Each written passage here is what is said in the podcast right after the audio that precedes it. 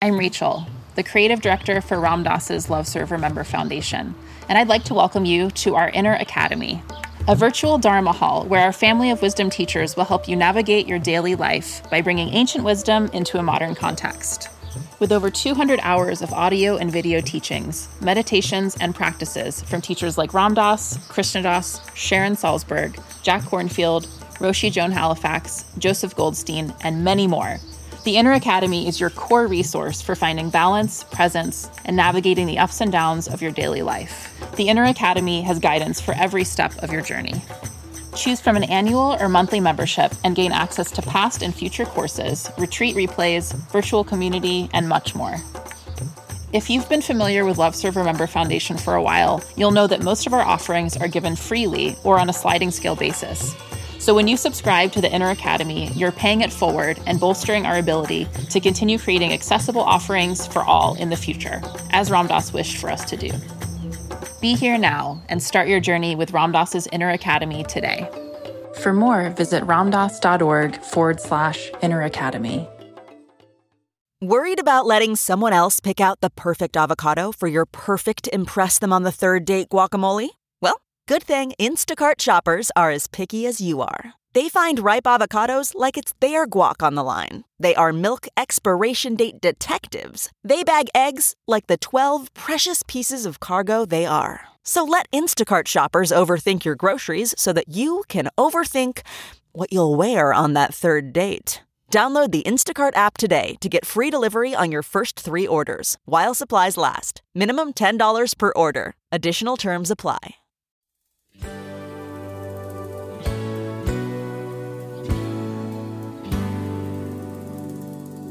Welcome to the CSM Podcast with David Nichtern. Creativity, spirituality, and making a buck. Blending spiritual and temporal realities, joining heaven and earth. We will be talking with a variety of manifestors, individuals who have, in one way or another, clarified their vision, created an offering, and brought that offering to the marketplace. Let's see what we can learn from them as we each move forward towards solving our own life puzzle. Facing the challenge of living in the spirit, in the body, in the world, in this time. If you're interested in supporting the CSM Podcast, please visit BeHereNowNetwork.com/David. Thank you, Duncan, for joining us on this podcast. I appreciate it. Thank you for having me. And the topic is one of the chapter titles of the new book, Creativity, Spirituality, and Making a Buck, which you chose, which is the topic of success and contentment. Yes. So that's interesting because you're operating in a world that these issues are relevant, right? Yes. So I'm just going to throw it to you. What do you make of that distinction? Well, because, you know, I picked that chapter because I used to be the talent coordinator at the Comedy Store. Mm-hmm. And which means this is when Mitzi Shore was still running the show there. And I was the second to last talent coordinator that worked under her. And I would say I was the last talent coordinator to work under her when she was all there, because she had Parkinson's. And mm-hmm. So there was some, you know, the things that go along with that and just getting old in general. But I was mostly her assistant. But what it did is it gave me a kind of chance to connect with every, like at the Comedy Store, all these various levels of comedian, from like open micer to super successful comedian. And that's where I made friends with Joe Rogan, who became my mentor in comedy and then and started taking me on the road. And there were all these encounters with success. And the encounters with success in the beginning, I was encountering it with a mind where just, you know, this was when TV still meant something. Mm-hmm. The internet was there, and there was like this was, I think this was even before Dane Cook started using MySpace to promote his comedy shows. So in those days, if you wanted to make money as a stand-up comic, there was no option to have a successful YouTube video or a successful podcast. Comedians would actually go on the road, and they would have placed on tables cards, and people would write their phone numbers down. that and they would get these mailing lists, phone number lists. You know, this was like, that was what you would have to do. A stand-up comic not getting on TV would become what was called like a road dog, is what it was called. And basically you would do morning radio. You would hopefully get booked at these clubs, and you would have to do almost like a political campaign for your career. And over time, if you were lucky, you might get crowds come and show up. So that was the time period when that was the very end of that time period. And in that time period, getting on TV meant everything for a comedian, because suddenly you were exposed to like the markets, and then people come to see you at clubs, and that means you could book time at clubs, because what club is going to hire a comedian that isn't going to have a draw outside of the draw of the club? It's called having a draw. Sure. So for me, running into a comedian now you run into someone who's been on TV. It's like, we've all been on TV at this point now. It's like what Andy Warhol's, like literally almost every single one of us at this point has been on TV, it seems like. But at the time, I can remember getting on the phone with Randy Sklar. These are a comedian duo, and he had just been on some TV show. I can't remember what it was. It was just a TV show, and I said to him, "How does it feel to have made it?" And I meant it. I really meant it. Wow. And he said to me, "What are you talking about?" I think he thought I was being sarcastic, like I was messing with him. Like he didn't realize I'd just come from a liberal arts school in North Carolina, and in my mind, this guy had made it. And he's like, "Duncan, we have not made it.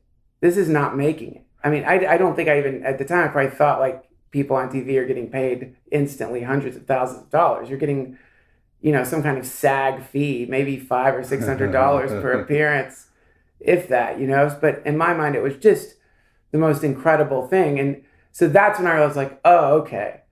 And for him, where he's at is, it sounded in his voice like it was almost like he was, I'm not going to say failing necessarily, but just he wasn't where he wanted to be. So in your mind, he was successful. In his mind, he was not successful. Exactly. Here's another example of that. There was a comedian, Freddie Soto, the comedian who got me into doing stand, who was the one who like encouraged me the first time to be a comic. And so there's the Comedy Store van. And the second job I had there was to be the runner. And the runner rides around in the Comedy Store van and essentially drives Mitzi to appointments. Go get me a cow tongue sandwich, honey. You have to go get this weird food for her. And it was just in the old days, this was considered a really great job for a comedian, because she would pick comedians to do it. And it meant she thought you were funny, and she was going to start training you to be a comedian. Now, this was no longer the case. Like an apprentice. Right. That was the sell. That was like the way they hooked you.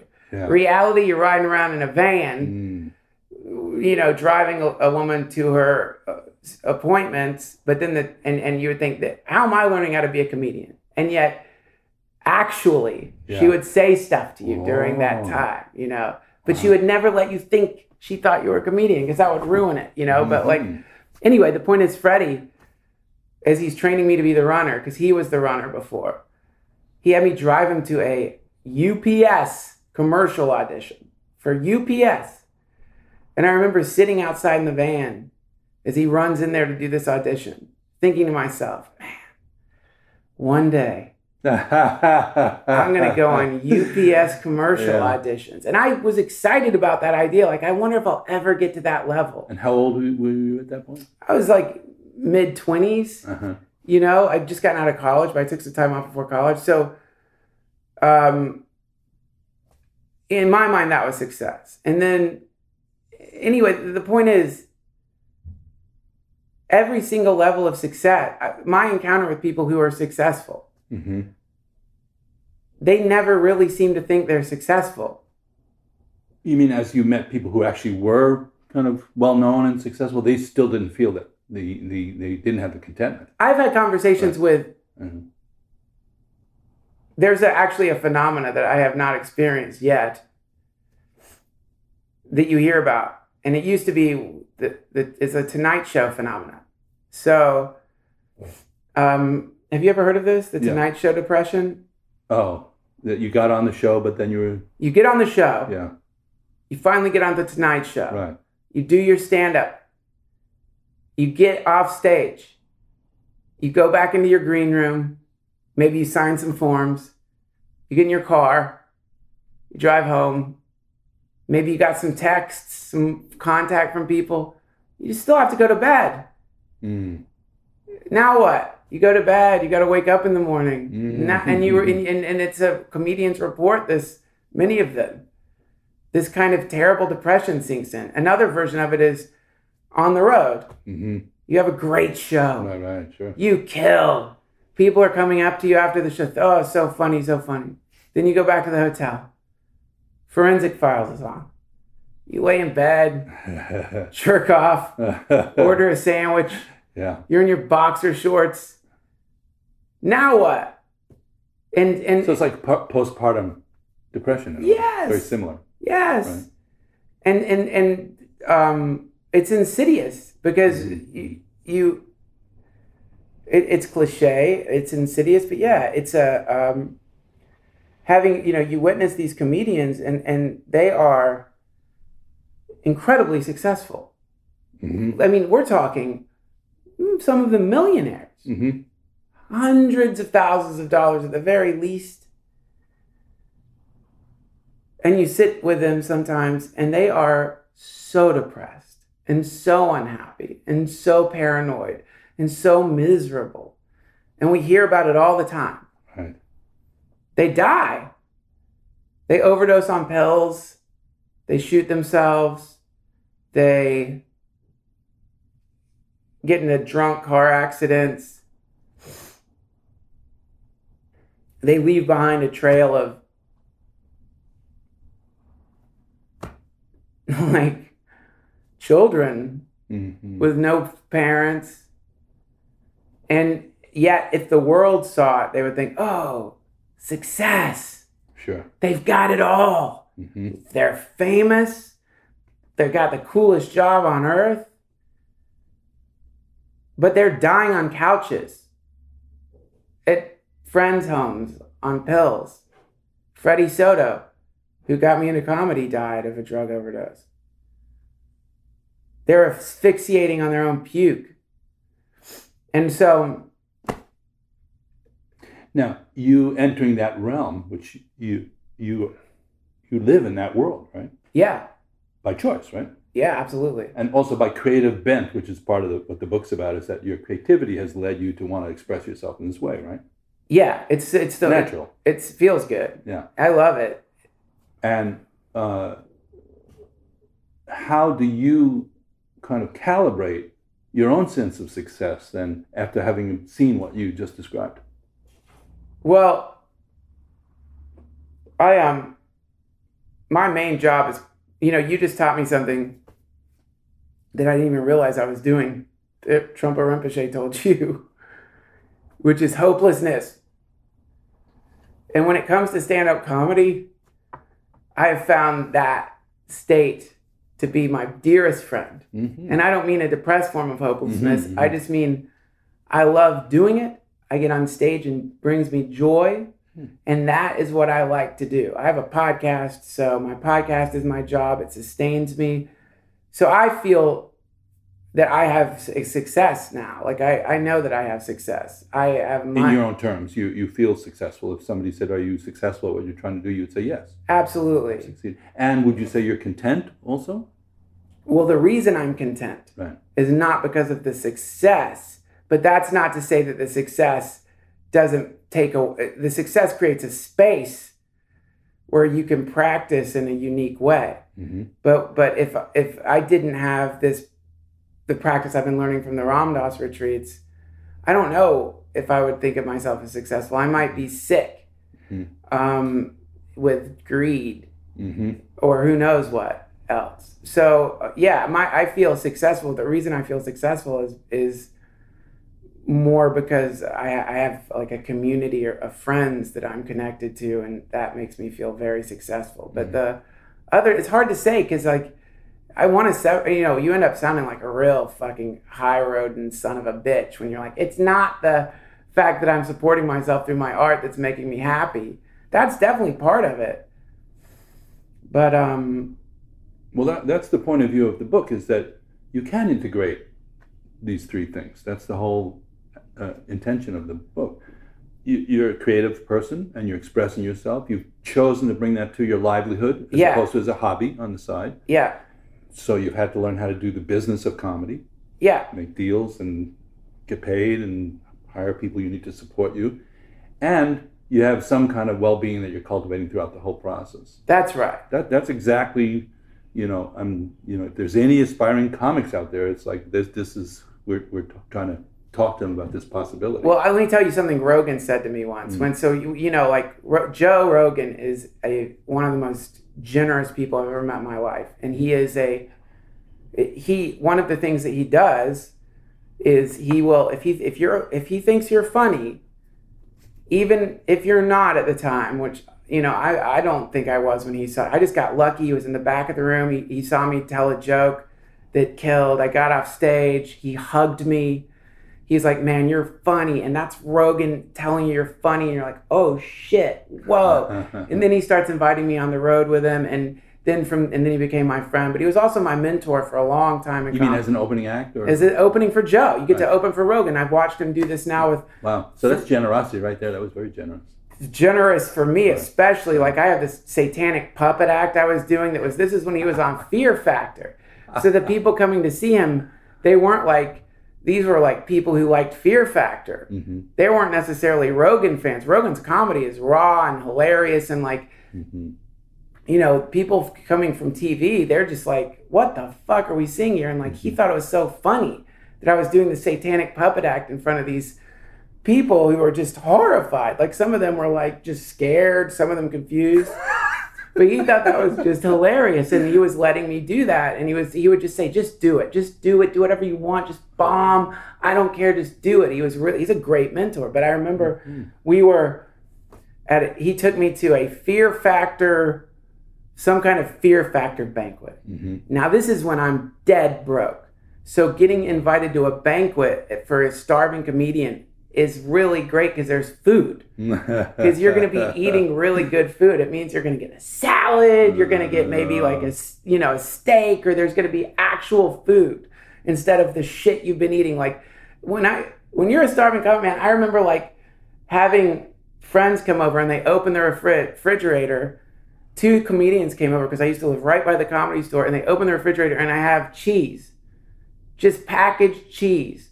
And one of them goes, you have cheese? And they start eating the cheese. Like they were refugees or something. Like we were broke. And so I remember this banquet, and there's this great food, infinite booze, infinite wine, infinite food.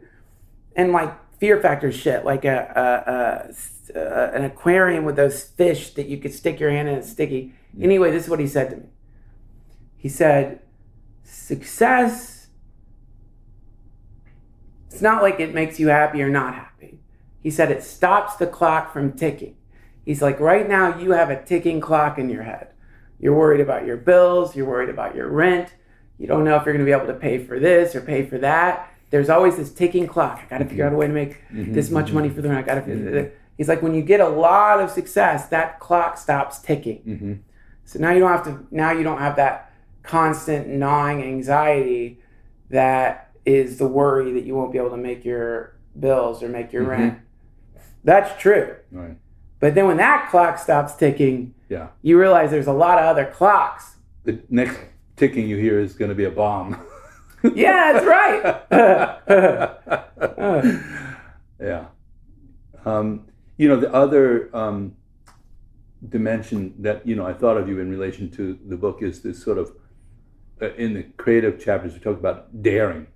Wanting to that it takes some kind of leap, actually, to be creative. Have you found that to be true? Have you had to kind of leap over yourself in a way to absolutely to express yourself in an honest way? 100%. You have to. Certain things, certain jobs, that are desirable jobs compared to other jobs. Right. If there wasn't that leap, everybody would be doing it.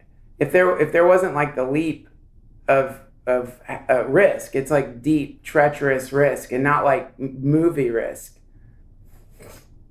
you know, like in the movies, if you take the risk, if you take the big leap of faith, it always works out. You know, sure, maybe there's going to be some trouble along the way, but it always works out. And that's the movie Leap of Faith. And what about the relationship between success and risk? Because that's a sort of interesting, you know, you get successful being a certain way, doing certain things, and then you go, well, I'm feeling like this other thing coming on here, but I might blow off my constituency. Yeah, sure. And I could see, you know, I also see that tension with people who are doing livelihood work and spiritual work. You go, well, maybe you need to like pull back from your success for a minute here and really do some deep practice, for example. Right. So a question of balance and priorities. So have you felt a tension between like, okay, I'm getting my, everybody thinks of me as this, like even here at this retreat, they think of you a certain way, you're fulfilling a certain role. Yeah, sure. Now, all of a sudden, you're turning into a contemplative in front of everybody's eyes. Yeah! You were the kind of sparky, kind of cynical, crusty, inquisitive, younger guy, and now you're sitting there kind of in a kind of contemplative space, you know? Yeah, because you were being, because what happened was I realized that if you are a liar, it's not going to work out for you. So period. If you're a so when it comes to anything that you're doing, if you, and for me what started happening was, oh yeah, okay, this stuff is actually not real. It not only is it real, it's vital. And then you realize like, oh, this is if I start feigning disbelief in an attempt to seem cool. You know, which is, I mean, feigning disbelief. Yeah. Usually people are feigning belief, right? That's right. Yeah. You have to feign disbelief. That's really funny. Well, the person who called me on it originally was, what's his name? Lama Suryadas. Uh-huh. I was, because I'd just done one of these things, and I was sitting up there, and I was trying to be as like fashionably cynical as I could be, to be like, you old, you know, old crusty hippies with your crazy ideas, and it's a bunch of.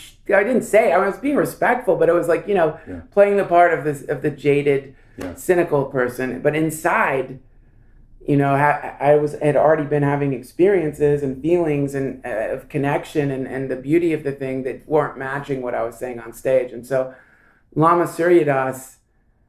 It was a llama. He's in a Hawaiian shirt, man. You guys, you know, you're tricky because you from movies and stuff, we have this idea that you guys are going to look like something, you know, out of Harry Potter or something, you know, and when you're camouflaged in. Yeah. So a guy in a trained Buddhist teacher in a Hawaiian shirt comes up to me. He's like, may I offer some critique? And I was like, sure, you know. That's how he said it? Yeah, it was very polite. He's like, do you mind if I offer some critique of what you're... It was very polite. And I was like, oh, yes, please. And he sits down. And he says, you know that thing you're doing? You know, where you're like... He was talking about the skepticism and stuff. He's like, you know what that's going to look like in 10 years? It's going to look like when you see videos of hippies in the 60s going, groovy, man. And what he was saying is like, you're being fashionable. You're trying to be cool. You're trying to be like what is the current way to be, which is like, let's all like roll our eyes at this shit and like be super cynical. And that's not who you are. And that was when he said that to me. It was, and I realized like, oh man, you just opened the door and a lion walked into your... You just let a lion in that was wearing a lion in a Hawaiian shirt, and it was what you were talking about, wrathfulness. And then he said, you know, something on the lines of, if you keep pretending like that, it can kill you. And I know what he meant. And it can kill you. I mean, it's so unethical. Yeah, the karma is so bad. Like, it's so disgusting to be that level of a sellout that you would rather have some jaded audience, I guess, appreciate you as some kind of... With a big paycheck. Well, yeah. You know, you would... Exactly. All the accoutrement, you know? Well, I mean, it's satanic, isn't it?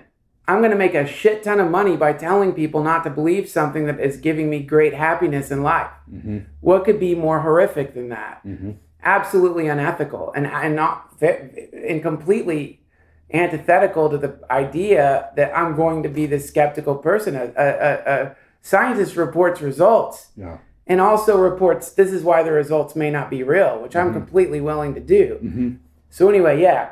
And also the other thing that I found, though, is from that, whatever you want to call it, the honesty, which can, a lot of times you have to overcome a lot of fear to do that, it's the opposite effect. Mm-hmm. It's not as though now everyone's like, shut the fuck up, hippie. You know, it's like that. I fabricated that audience. Mm-hmm, mm-hmm. I don't know that audience exists. Mm-hmm.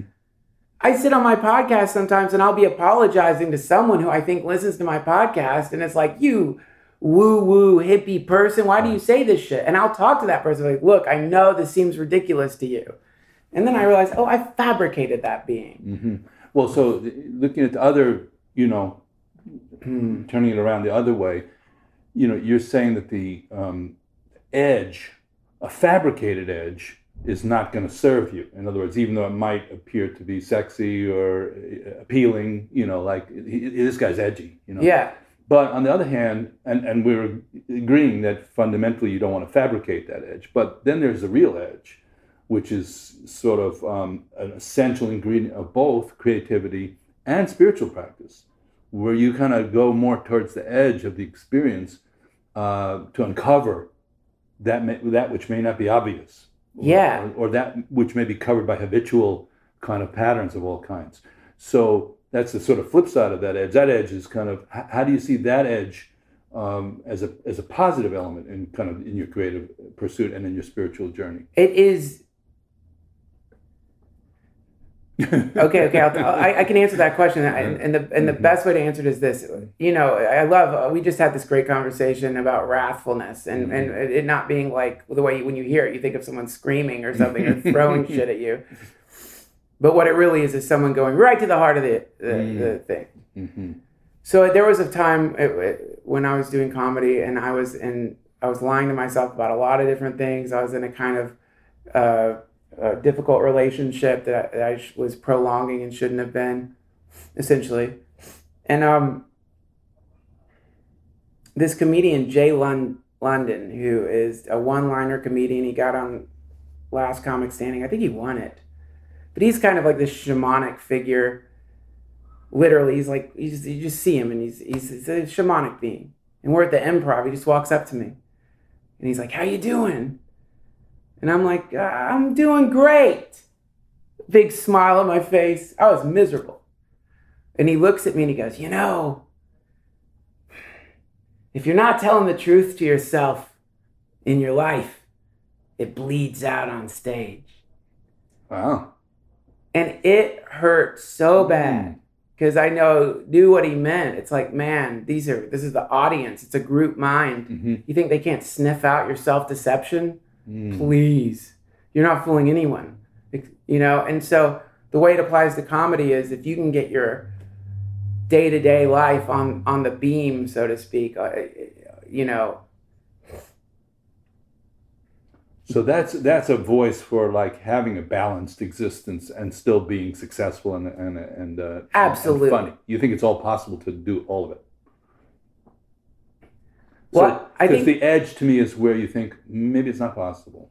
Maybe I have to give something up, or maybe I have to change something, or shift, or you know, it was very intriguing to me to watch you know the Gary Shandling doc, because I felt like and you know I know a lot of comedian friends. I do know that, you know, and so this is an intriguing area for me. I love comedy. I love to laugh. I like to kid around. And I like the art of it and the artifice of it and the commerce of it. I'm intrigued by the whole thing. I live in a nearby colony which is called the music world. Yes. You know, the musicians world. They have very similar things, similar. But some differences. So, you know, what would happen if you were true but not funny? For example, there's an edgy question. If you were true but not funny? Yeah, you said it's important to be truthful. Yeah. It's important to be honest, emotionally honest. And if that led you to a place where you were not funny, what would happen? Which path would you choose? Well, I don't think... Because in the Gary show, Gary Shandling documentary, I felt like they teased that edge there in a very intriguing way. He was, as he was getting older and sicker and things like that, I think he was asking deeper questions about life and so forth. And maybe the short hop is to get a joke out of it, but maybe you have to skip that to get into the meat of it. Tell you what I did. Yeah. I stopped doing comedy until I felt like I was funny, until I felt like I was back on the beam again. I mean, I just stopped. He sort of did too, right? Didn't he? Yeah, I think he did, but he was like massively successful when he's, you know, like I recall, but for me it was like, I mean, I'm a mid-level podcaster, mm-hmm. but my feeling was with it is like, well, you know, right now I don't really like what I'm saying up here. It doesn't really feel like it's reflecting how I think in the world, and so I just stopped, and then and now I've started doing it again, and I love it. But my feeling with it is, number one, very important. The two are not mutually like I think that you can always be that whole superstitious fear that comedians have that they're funny is going to go away. Uh-huh. If they get kind of always sane or whatever, right? But I think this is just the way, like, you know, what happens? Mara, the Lord of the Earth, appears to Buddha, and there's the three temptations, the fireballs, the daughter of Mara, the question, uh-huh. why do you deserve to be the Buddha, you know? Uh-huh. Uh-huh. And I think walking down this path, this thing will appear. Mm-hmm. The Maras. Yeah, and I'll try to tell you that for you to continue down this path, you must give up the thing you love to do the most, whatever it may sure. be. Like Job in the Bible, right? Yeah. Sort of that idea. And then what happens is you realize that when you give it up, paradoxically, is the moment you've started doing it. Mm-hmm. You know what I mean? Like the moment you're like, okay, sure, all right, bye-bye comedy. Yeah. I'm not going to do that anymore. Bye-bye comedy. Mm-hmm. Then you start getting funny because this stupid, weighty, dumb idea of what you thought comedy was mm-hmm. based on seeing other people and what mm-hmm. you thought was cool and all this crap, mm-hmm. you just let go of all the things that were holding you back. This would be an interesting question to ask your friend Joe, who's a fighter. But I trained a meditation teacher in Japan, and she actually is a translator for UFC. So I've seen on TV between these huge fighters, she's, you know, Japanese woman. But she started to teach meditation at some of the training places. And one of the fighters came up to her and said, you know, I like this kind of settled quality and I like this practice. I'm a little concerned that I might lose my edge and not want to fight. Yeah. And you could pass that question by with a kind of glib answer, but it's something very deep in it, actually. You know, if it wasn't for the Maras, what would you be doing, if anything? Mm. So it's, you know, of course there's things that are said about this, that what would occur is without the Maras being the motivating force is more spontaneous, more organic, more filled with wisdom and compassion just by nature. That's the logic of it. But still, that's not somebody being at the edge of saying, I'm, you know, and there is in our tradition a lot of giving up in very famous stories about famous yogis like Milarepa and, you know, and Gampopa and these, you know, who had to give up whole things, including financial resources, including opportunities, including relationships. Yeah. You know, so are we, if we look at the edge of that question, where does it take you? What do you mean, giving up? Yeah, like where does surrender or letting go or giving up take you if it takes you into new territory? Totally new territory. Completely unfamiliar territory. If you're an artist, I think if you're an artist or whatever, a cartographer maybe is another way to put it. Mm-hmm. You want to get off the map. No one gives a shit. Like think about that. No. A cartographer meeting. Yeah. And there's like a cartographer in the meeting who just goes to places that have already been mapped and redraws those places and shows the other cartographers his maps.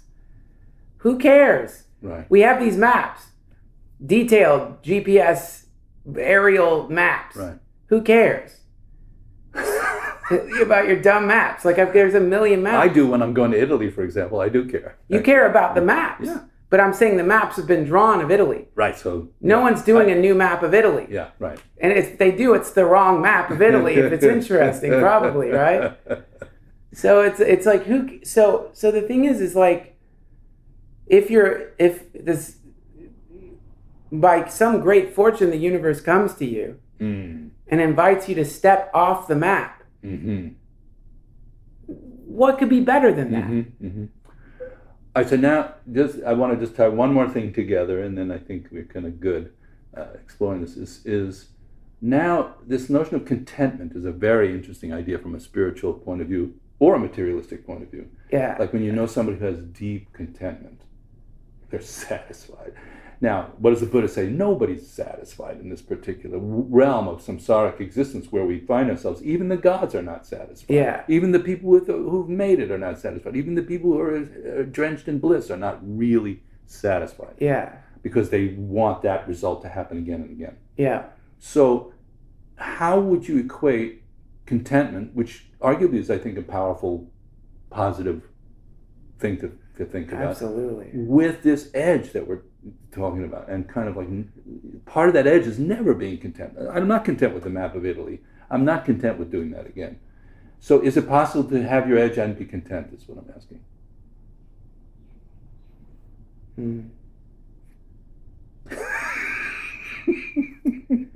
You know, man, when I get content, I'll answer your question. But I want to say this to you. You do seem more content than you did 2 years ago, by the way. I feel good. Yeah, you're energetic is more content, don't you think? Yes. I mean, the feeling is, I mean,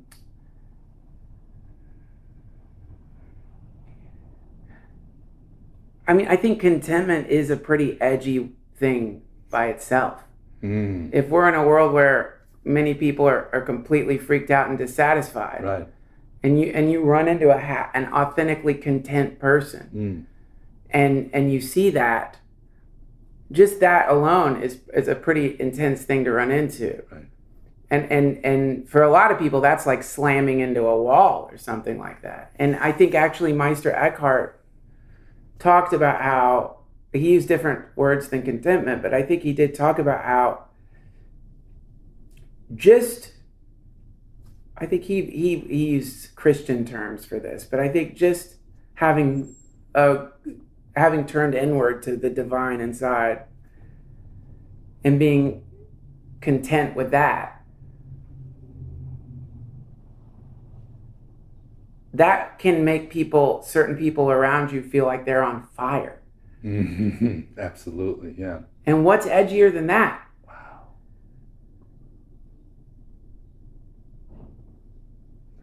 You know, I think that's a good moment to end on. Cool. Awesome. Very clear moment. And thank you so much, Duncan, for participating in this conversation. It's part of our ongoing thread of talking about these kind of things together. Thanks for teaching me how to meditate. Okay, my pleasure. Okay, thank you.